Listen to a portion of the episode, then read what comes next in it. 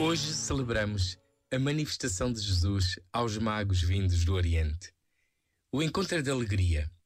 E os presentes, mais do que presentes práticos, simbolizam a realeza, a divindade e a humanidade de Jesus menino.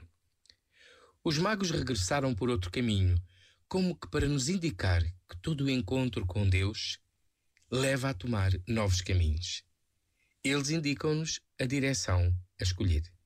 Um caminho novo que nos conduzirá aonde Deus queira.